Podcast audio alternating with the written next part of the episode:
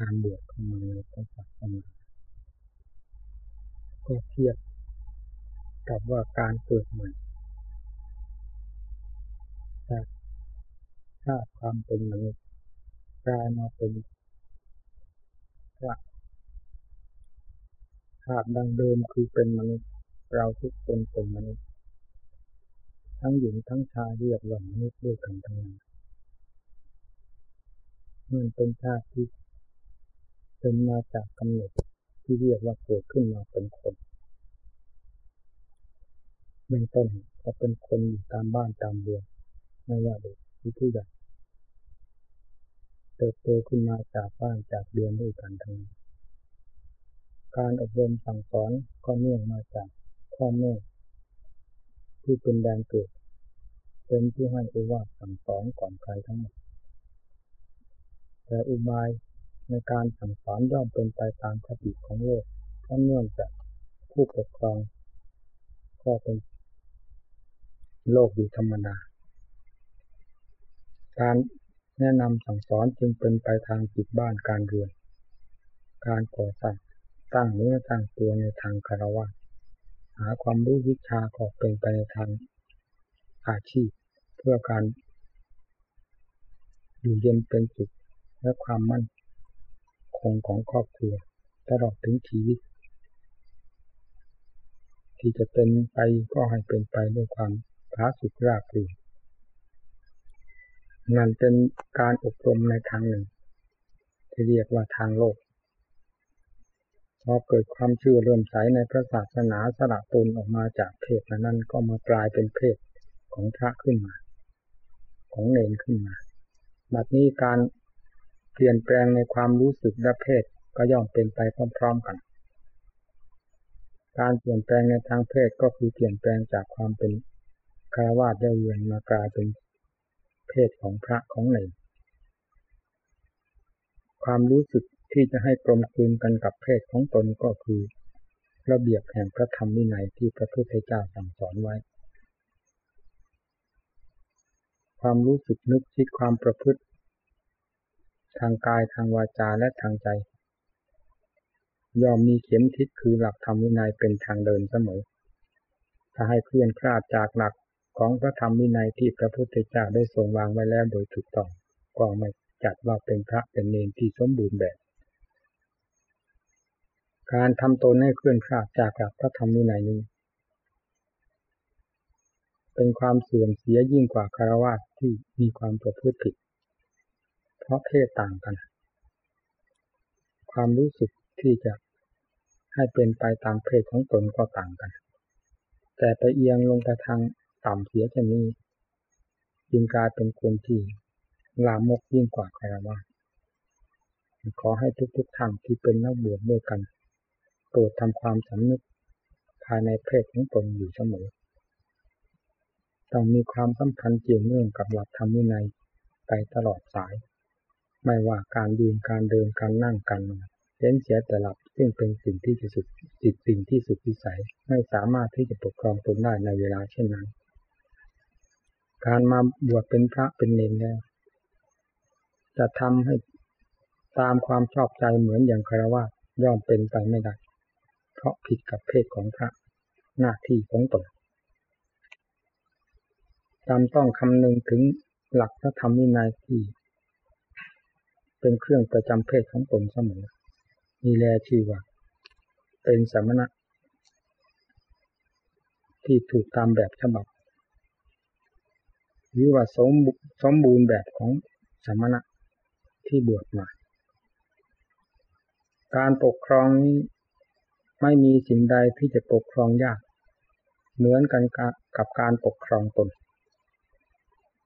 สำหรับพระ เป็นเรื่องที่ยาก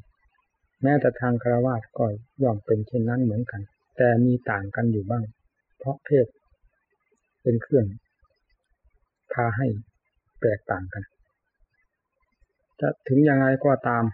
เรื่องการปกครองตนนี้ย่อมถือว่าเป็นของยาก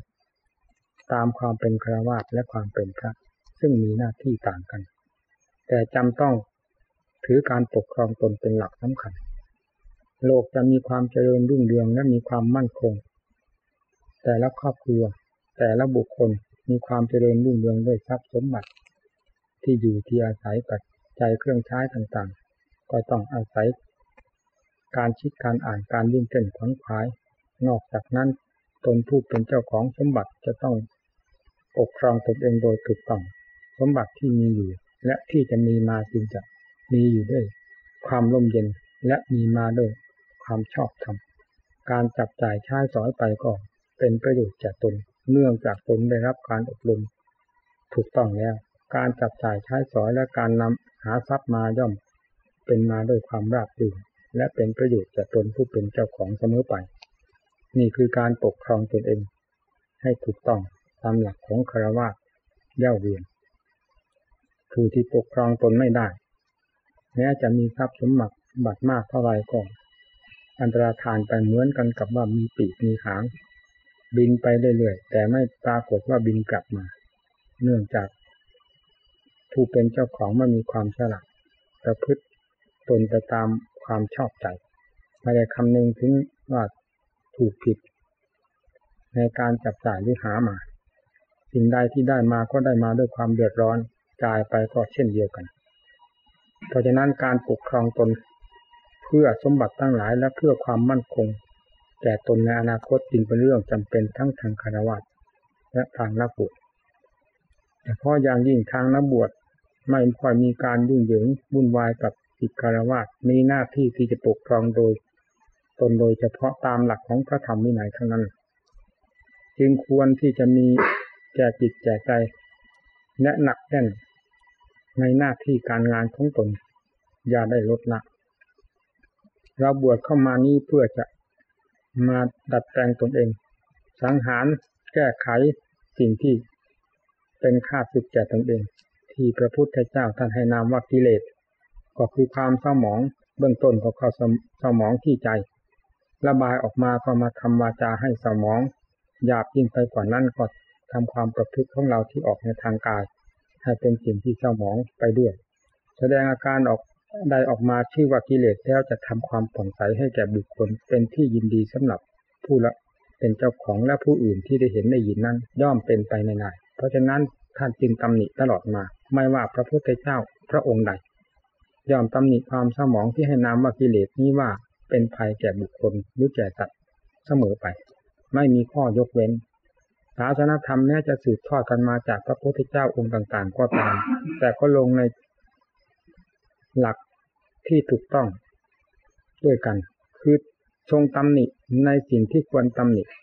และทรงชมเชยในสิ่งที่ควรชมเชยเหมือนกันหมดนี่เราบวชเข้ามาเพื่อจะกำจัดดัดแปลงตนเอง หรือฆ่ากิเลสตามที่ท่านตรัสไว้เป็นภาสิตว่าโกทังคัสติโกทังคัตวาสุขขังเสติตรงนี้เป็นต้นฆ่าความโกรธได้แล้วอยู่เป็นสุข ความโกรธก็เป็นกิเลสอันหนึ่ง อย่างย่อยก็เป็นกิเลส อย่างใหญ่หลวงก็เป็นกิเลส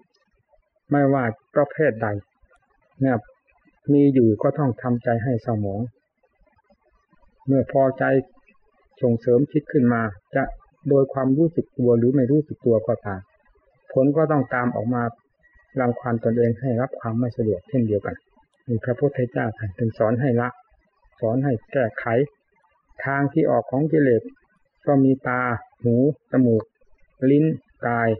ทางที่เกิดของกิเลสก็คือใจ สถานที่คล้องแวะของกิเลสก็คือรูป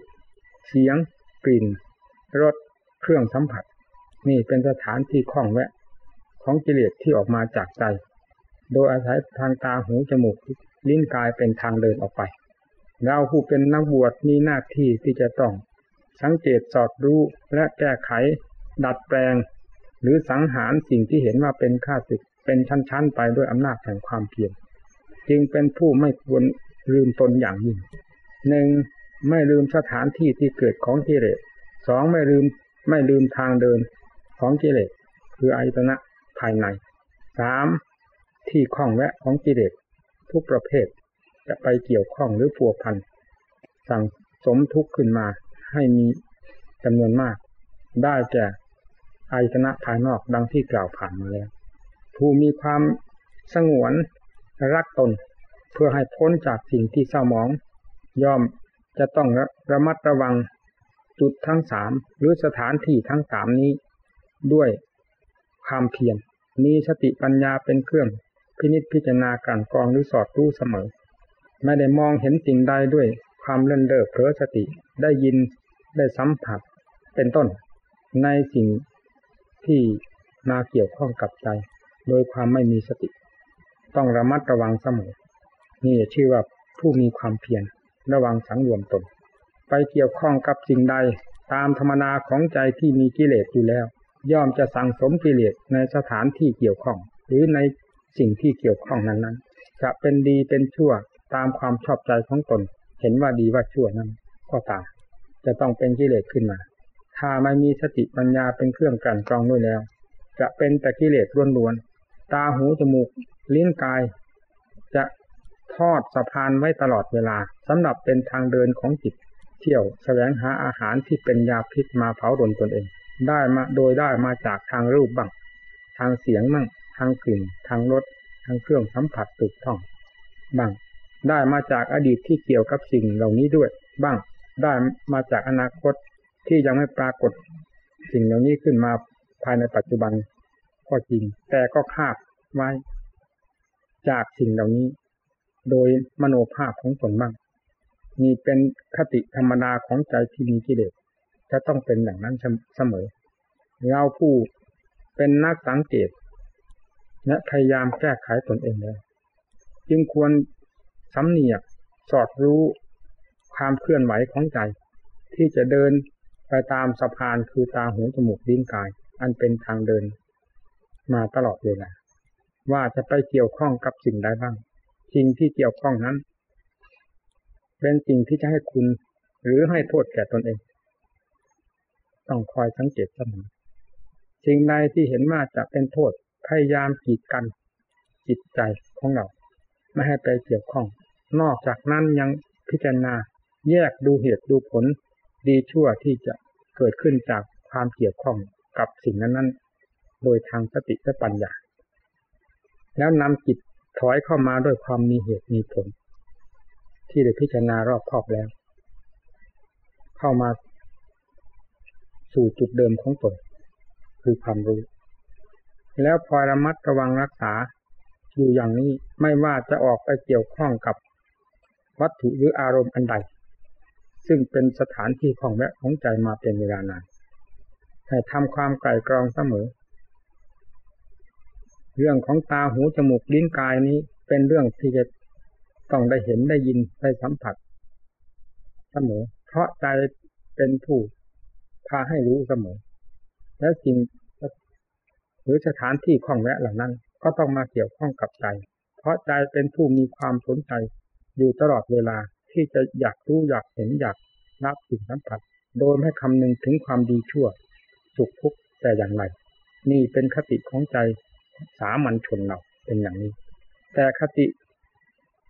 แห่งใจของบุคคลผู้เป็นนักปฏิบัติ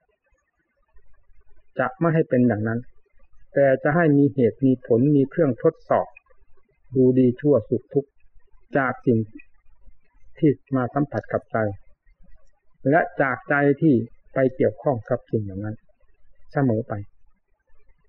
นี่ผู้ปฏิบัติ ต้องเดินไปตามทางสายนี้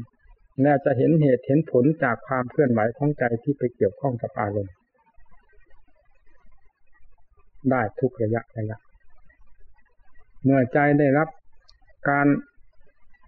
ฝึกฝนอบรม ทดสอบหรือแสดงเหตุผลให้ทราบจากทางปัญญาเสมอแล้ว จะไม่ดื้อดึงหรืออาจเอื้อมไปเกี่ยวข้องกับสิ่งที่เคยเป็นข้าศึกมาแล้ว โดยเห็นว่าเป็นคุณดังที่เคยเป็นมา แต่จะกลับเห็นว่าเป็นโทษแล้วไม่แล้วมีความขยะขยงต่อสิ่งนั้น นั่นแหละใจจะได้รับความสงบเย็นใจ แล้วจะกำหนดในทางสมาธิให้เข้าอยู่ โดยลำพังตนเอง ก็จะเป็นบ้าเป็นไปได้ตามใจหวัง ตามธรรมดาของจิตถ้ายังมีข้องแวะหรือเกี่ยวข้องกับอารมณ์ใดอยู่ จะเข้าสู่ความสงบไม่ได้ ต้องเรียกว่าเป็นผู้ยังก่อกังวลหรือก่อเรื่องแต่ตัวอยู่ไม่ได้ปล่อยวางกับเรื่องนั้นแล้ว เข้ามาอยู่โดยลำพังตนเองไม่ได้ จิต จะหาความสงบไม่ได้อุบายวิธีที่จะให้จิตสงบนี้ เป็นสิ่งที่สำคัญ ต้องใช้ทั้งทางด้านปัญญา ทดสอบแต่ตรองดังที่กล่าวมานี้ จากสิ่งที่จิตไปเกี่ยวข้องสัมผัส และแสดงเหตุผลให้จิต ได้ทราบชัด ตามหลักความจริงในสิ่งที่มาเกี่ยวข้อง ทั้งดีชั่วสุขทุกข์จนจิตได้ยอมจำนนตนเอง ย้อนเข้ามาด้วยความไม่มีอะไร กับสิ่ง ที่เคยเกี่ยวข้องนั้น เข้ามาสู่ความสงบได้นี่เรียกว่าจิตเป็นสมาธิได้ด้วยอุบายวิธีนี้อย่างหนึ่งวิธีอย่างหนึ่งใช้กำหนดโดยมีธรรมะบทใดบทหนึ่ง เข้าเป็นเครื่อง อาศัยของจิต ให้จิตได้ยึดอยู่กับธรรมนั้น โดยไม่มีความเสียดายกับอารมณ์ อันใดนอกจากอารมณ์แห่งธรรมที่กำลังพิจารณาอยู่ท่านี้ โดยความมีสติ นี่ก็เป็นทางที่จะให้จิตเข้าสู่ความสงบได้อีกทางความสงบทั้งสองทางนี้ ผลที่ปรากฏขึ้น เป็นความเย็นใจ จะเรียกว่าเป็นเอกคาตาลมคือมีอารมณ์เป็นหนึ่งได้จากความรู้อันเดียวเท่านั้น ไม่มีสองกับสิ่งใดหลังนี้เหมือนกัน ทั้งสองประเภท แต่อุบายวิแต่สิ่งที่จะให้เกิดความแยบคายแปลกประหลาดจากกันก็คือ อุบายวิธีที่จะที่ทำจิตของเราให้มีความสงบลงได้ด้วยปัญญานี้ รู้สึกว่าเกิดความกล้าหาญต่อสิ่งที่มาเกี่ยวข้อง แม้จิตจะถอนขึ้นมาแล้วก็ตามเป็นเหตุให้เกิดความกล้าหาญต่อสิ่งทั้งหลาย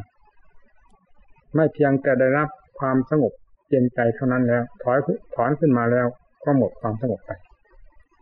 นี่เป็นอุบายวิธีหนึ่ง ที่ผู้นักปฏิบัติจะควรนำมาใช้ในบางการที่ควรใช้ ทั้งสองวิธีนี้ จะเป็นวิธีใดก็ตาม ตามแต่การเวลาที่สมควรจะนำอุบายใดมาใช้ด้วยความสนใจจริง ๆ แล้ว จะเป็นผลขึ้นมาดังที่กล่าวเหมือนกัน คือ ทำความสุขดำรงตนอยู่ได้ โดยลำพังตนเองซึ่งไม่มีอารมณ์อะไรเกี่ยวข้องเลยในเวลานั้น จิตที่ดำรงตนอยู่ได้ โดยไม่ต้องเกี่ยวข้องกับอะไรนั่นแหละท่านว่า จิตเป็นอิสระเสรี จะเป็นชั่วขณะก็ตาม เรียกว่าอิสระเสรีได้ จะเป็นเพียงขั้นนี้ก็ตาม ก็เรียกว่าอิสระเสรีของจิตในขั้นนี้ ยิ่งมีความละเอียดมากขึ้นไปกว่านี้ และสงบได้มาก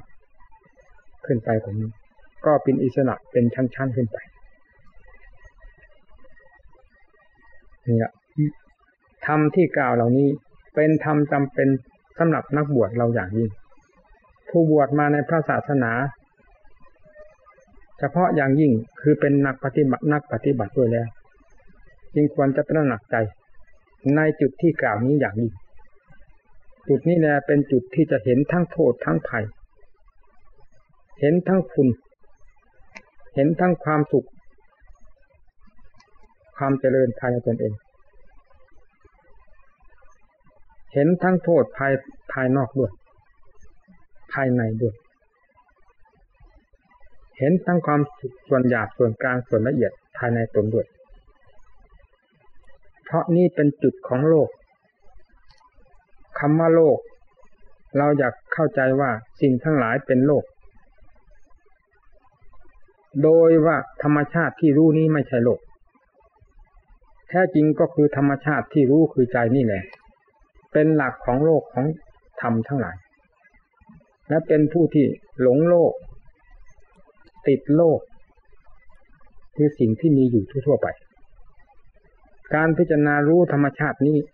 ด้วยอุบายที่ชอบตามหลักธรรมของพระพุทธเจ้าจึงจัดว่ารู้ทั้งโลกด้วย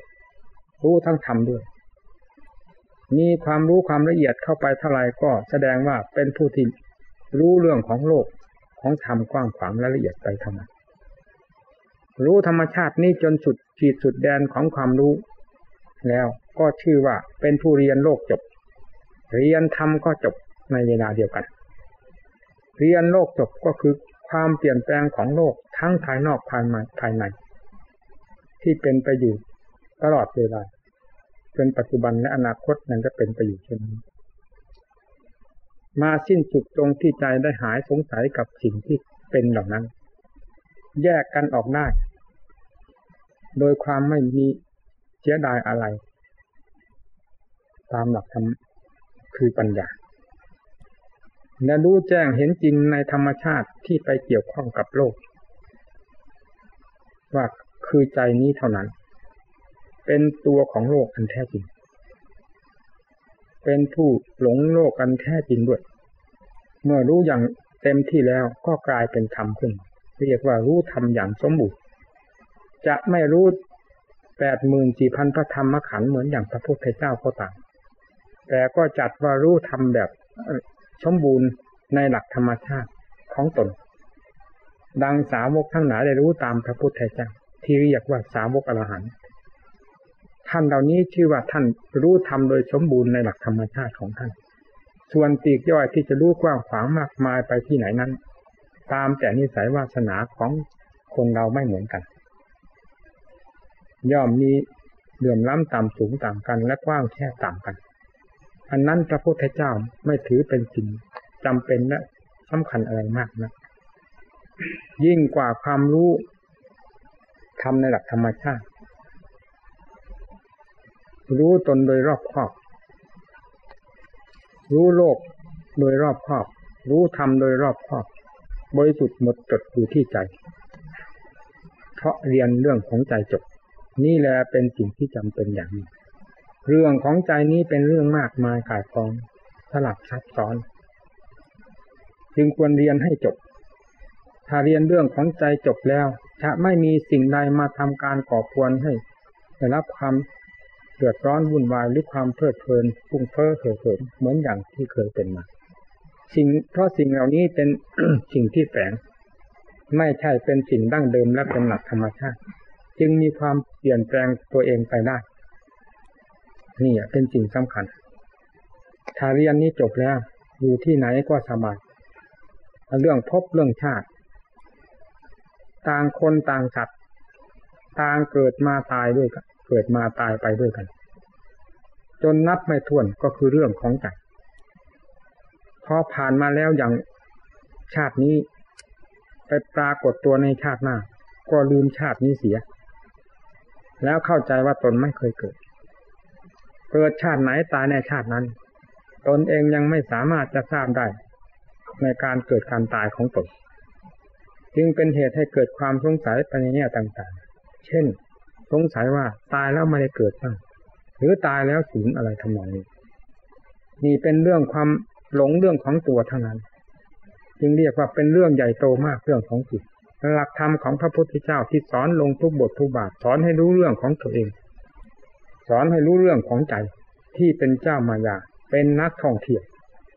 เกิดแก่เจ็บตายอยู่ตลอดสายไม่มีจบสิ้นลงได้ว่าเงื่อนต้นต้นเงื่อนตายอยู่ที่ไหน ก็คือเรื่องของจิต เพราะจิตไม่มีเงื่อนต้นเงื่อนปลายมีแต่ความรู้เท่านั้น แต่ความรู้ของจิตจะมีการเปลี่ยนแปลงไปเสมอดังที่เราเห็นอยู่ปัจจุบันนี้ ความรู้อันแท้จริงนั้น มีความรู้อันเดียวเท่านั้น แต่อาการของที่เกิดขึ้นจาก หลักอันดั้งเดิมคือใจนั้น จะเปลี่ยนแปลงไปตามสิ่งที่มาเกี่ยวข้อง สิ่งไหนมาเกี่ยวข้องมีลักษณะอย่างไรดีชั่วตลอดถึงสีสันมันนะมีลักษณะอาการอย่างไรจิตจะต้องแปรสภาพไปตามอาการนั้นๆไม่มีสิ้นสุดจิตจึงจัดว่ามีเรื่องมาก ไม่มีนิชาบทใด แผนกใด และผู้ใด จะสามารถนำเข้ามาแก้ไขจิตใจให้รู้เรื่องของตนโดยสมบูรณ์ได้ เหมือนอย่างหลักวิชาของพระพุทธเจ้าที่รู้ที่เห็นหนะนี่เป็นเป็นวิชาที่เยี่ยมยอดสามารถปลดเปลื้องหรือรู้เรื่องของตัวเองได้อย่างชัดเจนดังพระพุทธเจ้าของเราเป็นต้นได้ทรงรู้เห็น ตลอดสายในความเป็นมาของพระองค์ โดยไม่มีข้อสงสัย จึงได้นำวิชาที่สมบูรณ์แบบ ออกมาจากคำที่ว่าสวขาตธรรมนี้มาสอนโลก และเป็นวิชาที่แน่นอน ไว้ใจได้ ถ้าผู้ปฏิบัตินำหลักวิชาที่พระองค์ท่านสอนนี้ไปประพฤติปฏิบัติแก้ไขตนเองจะเห็นเรื่องของตนเป็นชั้นๆไป จนสามารถรู้เรื่องของตนได้ โดยรอบคอบ สิ้นสุดในเรื่องของตนโดยไม่มีทางจะสงสัยต่อไปการเรียนเรื่องของตัวเองนี้จึงรู้สึกว่าเป็นเรื่องใหญ่โต อย่าเข้าใจว่าเป็นเรื่องเล็กน้อย โดยเห็นสิ่งอื่นว่าเป็นเรื่องจำเป็นมากกว่าจะรู้เรื่องของตัว ถ้าเรายังไม่รู้เรื่องของตัว ในแง่แง่ใด หรือรู้เรื่องของตัวโดยสมบูรณ์ดูตราบใดเรื่องของจิตนี้จะต้องแสดงความหิวโหยอยากรู้เรื่องนั้นเรื่องนี้ตลอดไป เพราะไม่ทราบตรงเรื่องต้นเหตุว่า ใครเป็นผู้อยากรู้ ใครเป็นผู้อยากเห็น ใครเป็นผู้เกิดผู้แก่เจ็บตาย ใครเป็นผู้ได้รับความทุกข์ความลำบากมาตลอดสายนี้คือใคร ไม่ทราบต้นเหตุ การเรียนธรรมะจึงเรียนเข้ามาหาต้นเหตุคือใจ ถ้าจะพูดถึง สัจธรรมก็คือเรื่องของใจ เป็นผู้แสดงสัจธรรมออกมาอย่างเปิดเผย เช่นเกิด ก็ออกมาจากใจ ถ้าใจไม่มีสัจธรรมจะหาที่ไหนไม่ได้ต่างอันต่างจริงอยู่ตามธรรมดาเราจะเรียกเขาว่าเป็นสัจจะหรือไม่เป็นสิ่งนั้นไม่เป็นปัญหาสำคัญที่ตัวใจเนี่ย เป็นตัวสัจธรรม แต่ไม่รู้เรื่องของตัว นี่เท่านั้น จึงทำให้ได้รับความทุกข์ความลำบาก ไม่มีจบจริงและไม่ว่าใจของผู้ใดจะต้องเป็นทำนองเดียวกัน และไม่มียาขนานใดมาแก้นอกจาก หลักธรรมของพระพุทธเจ้านี้เท่านั้นฉะนั้นโปรดให้ทุกๆทท่านได้พิสูจน์เรื่องโลกเรื่องธรรม เรื่องกิเลสตัณหาอาสวะ เรื่องเกิดเรื่องตาย ซึ่งแสดงอยู่กับตัวนี้ให้เห็นชัดจะกำจัดความสงสัย หรือกุ้งเฟ้อเห่อเหิมโดยมีความอยากเป็นเครื่องผลักดันอยู่ตลอดเวลานั้น ได้เป็นลำดับจนสามารถถอดถอนความอยากที่เป็นเครื่องผลักดันนั้นออกได้ใจจะหมดความอยาก คนเราถ้าหมดความอยากแล้วก็สบาย แม้แต่หิวข้าวก็ไม่สะดวก เป็นความทุกข์หิวมากเท่าไรก็ยิ่งเป็นทุกข์มากถ้ารับทานให้อิ่มน้ำสำราญเสียแล้วความอยากก็หายไปเราก็สบายแต่อันนั้นมันเป็นขึ้นเป็นบางครั้งบางการ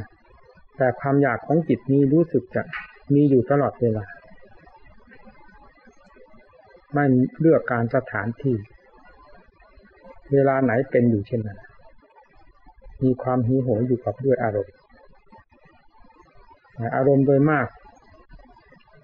ที่จิตมีความหิวโหย